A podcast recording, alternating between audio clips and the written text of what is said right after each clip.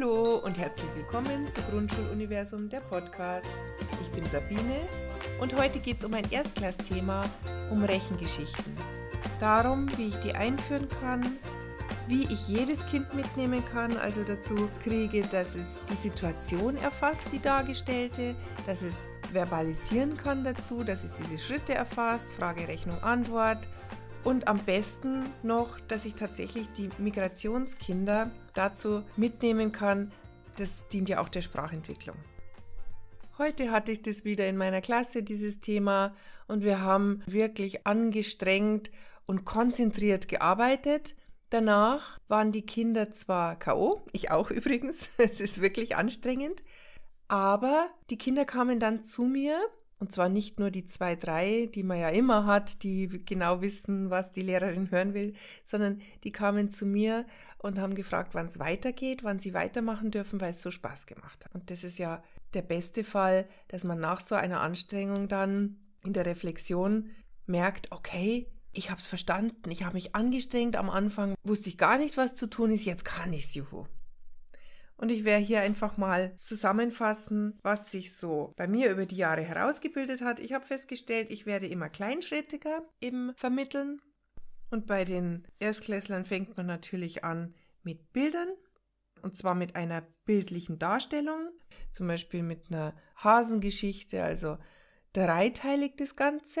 Mit der Ausgangssituation, dann was passiert, und dann mit der Endsituation. Also zum Beispiel drei Hasen sitzen auf der Wiese, drei kommen dazu, jetzt sitzen acht Hasen auf der Wiese und am Anfang sind es tatsächlich drei Bilder, die zusammen auf dieser Bildkarte sind. Ich habe dafür verschiedene Bildsituationen, verschiedene Rechengeschichten mit allen möglichen Tieren und Kindern. Die findet man ganz gut immer in den Lehrermaterialien der Mathe-Lehrwerke. Und die habe ich kopiert, so dass ich jedem Kind eines in die Hand geben kann. Wir gehen zuerst in den Sitzkreis. Im Sitzkreis habe ich eine große Bildkarte kopiert, wirklich mit den fünf Hasen auf der Wiese. Drei kommen dazu, acht Hasen sitzen dann da. Für jedes Bild formulieren wir dann einen Satz. Fünf Hasen sitzen auf der Wiese. Die Kinder gemeinsam im Chor. Fünf Hasen sitzen auf der Wiese. Dann Überlegen wir, was als nächstes passiert. Drei Hasen kommen dazu. Alle Kinder wieder wiederholen das. Und zum Schluss, jetzt sitzen acht Hasen auf der Wiese. Und dieses Formulieren, das machen wir auch reihum dann, wenn wir es erarbeitet haben. Also wirklich, jedes Kind sagt einen Satz dazu. Erst Ausgangssituation, dann was passiert, dann was ist danach, sodass jedes Kind einmal sprechen konnte zu dieser Situation und die Wiederholung tut den Kindern gut. Besonders den Kindern mit Migrationshintergrund. Die haben tatsächlich auch die Chance, das sprachlich dann zu erfassen. Und wenn das geklappt hat und ich habe das Gefühl, dass wirklich jedes Kind einen Satz zu jedem Bild sagen kann, dann gehen wir wieder zurück zum Platz und jedes Kind bekommt eine eigene Bildgeschichte.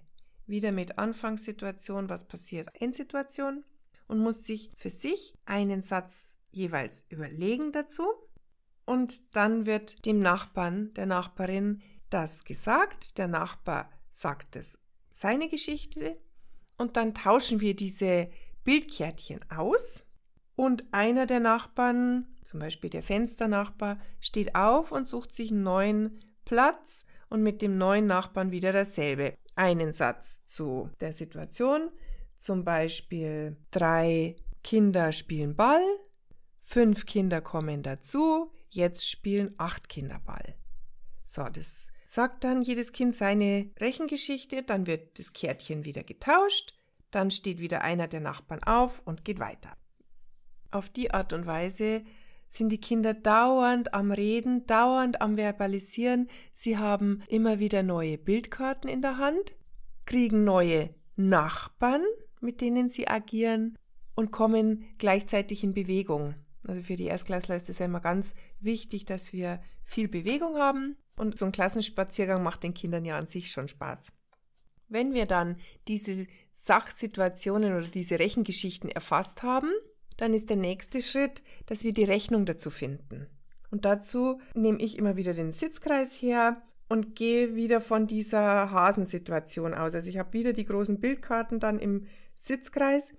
Jedes Kind hat aber seine eigene Bildkarte trotzdem dabei, aber die ist umgedreht dann im Sitzkreis, dass sie uns nicht ablenkt und wir konzentrieren uns wieder auf die Hasen und formulieren dann die Rechnung dazu. Also die fünf Hasen sitzen auf der Wiese, drei kommen dazu, acht Hasen sitzen jetzt auf der Wiese. Das fünf plus drei ist gleich acht. Das notiere ich dann auf der vor mir auf der Bildkarte und lege das dazu. Und die Kinder überlegen sich dann zu ihrem Bild eine Rechnung. Und normalerweise ist es ja so, dass sich einige Bilder wiederholen. Das heißt, wenn ich jetzt im Sitzkreis das bespreche und die Kinder sagen ihre Rechnungen, dann sind es also nicht 22 Rechengeschichten, sondern vielleicht 10. Aber es dauert trotzdem seine Zeit. Also das darf man nicht unterschätzen und ist wirklich anstrengend und kann natürlich auch auf mehrere Unterrichtseinheiten verteilt werden. Die Kinder gehen dann wieder zurück an ihren Platz, bekommen von mir ein DIN A5 Blankoblatt und schreiben ihre Rechnung auf. Lassen die Bildkarte da liegen, nehmen aber Bleistift und Blatt und gehen an einen anderen Platz, der frei ist. Schreiben da wieder die Rechnung auf, nehmen Blatt und Bleistift und gehen wieder weiter. Und ich gehe durch, schau, wo ich helfen kann. Aber dadurch, dass wir das so gründlich besprochen haben, läuft es eigentlich ziemlich gut. Um das zu sichern, ist es ganz gut, das als Hausaufgabe aufzugeben. Und zwar auch aufzugeben, dass die Kinder den Eltern diese Rechnung und diese Bildgeschichte sagen müssen. Also so wie wir es gemacht haben, jeweils einen Satz dazu. Ich gebe dann die Bilder heim, drei zum Beispiel, drei Bildgeschichten für jedes Kind und die sollen wirklich als Hausaufgabe den Eltern diese Geschichte sagen, erzählen, verbalisieren und ich lasse mir das per Unterschrift dann bestätigen. Im Mitteilungsheft schreiben sie dann U Doppelpunkt und müssen dann tatsächlich bestätigen, dass sie das den Eltern so erzählt haben. Es ist ganz wichtig, finde ich, dass die das mit heimbringen. Die Bildchen möchte ich natürlich wieder haben. Man kann die drei Bilder aber auch ins Matheheft einkleben lassen und sich vielleicht da mit U-Doppelpunkt bestätigen lassen. Rechnung daneben schreiben lassen. Ja, da gibt es viele Möglichkeiten. Aber es hat sich bewährt für mich, dass ich die Eltern einbeziehe, insofern als sie das tatsächlich mit Unterschrift bestätigen müssen, sodass sie das Gefühl haben, sie sind schon auch zuständig dafür, was ihre Kinder als Hausaufgabe machen. Also ich habe die Erfahrung gemacht, dass es tatsächlich sehr hilfreich ist, wenn die Kinder immer wieder ins Verbalisieren kommen ganz häufig und am besten an demselben Tag, wo wir das gemacht haben, noch am Nachmittag, entweder im Hort oder Hausaufgabenbetreuung oder den Eltern das wirklich sagen. Nochmal dieselben Sätze, die wir vormittags trainiert haben zu diesen bildlichen Darstellungen. Als nächste Unterrichtseinheit kann man das Ganze dann mit Minus machen, mit Bildern auch die Minus darstellen. Und da bietet sich nochmal an, dass man wirklich nochmal wiederholt. Plus, es wird mehr. Was ist denn der Unterschied? Dass man zum Beispiel die beiden großen Karten dann hinhängt, also die mit den Hasen und dass man vielleicht noch eine Bildkarte hat, wo wieder Hasen weghoppeln. Es wird mehr und es wird weniger. Nochmal im direkten Vergleich. Plus und Minus. Und als Eselsbrücke hilft den Kindern auch Plus, das sind zwei Striche, also mehr Striche. Minus, das ist bloß ein Strich, weniger Striche. Es wird mehr, es wird weniger also die Rechenzeichen nochmal zu dem Plus und Minus wiederholt. Und die nächste Stufe wäre dann, dass das dritte Bild, also die Endsituation, fehlt.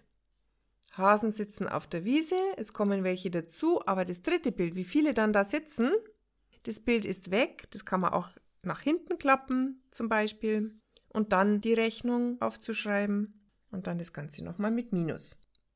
Und die nächste Stufe wäre dann zu Rechengeschichten die passenden Fragen und Antworten zu finden.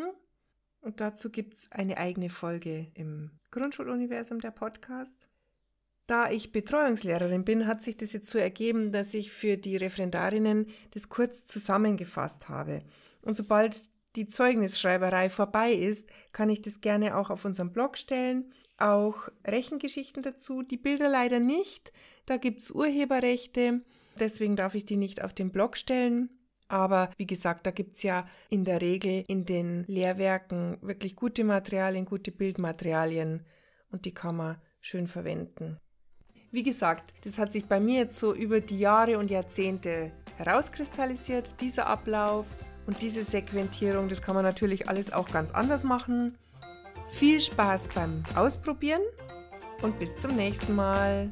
Servus!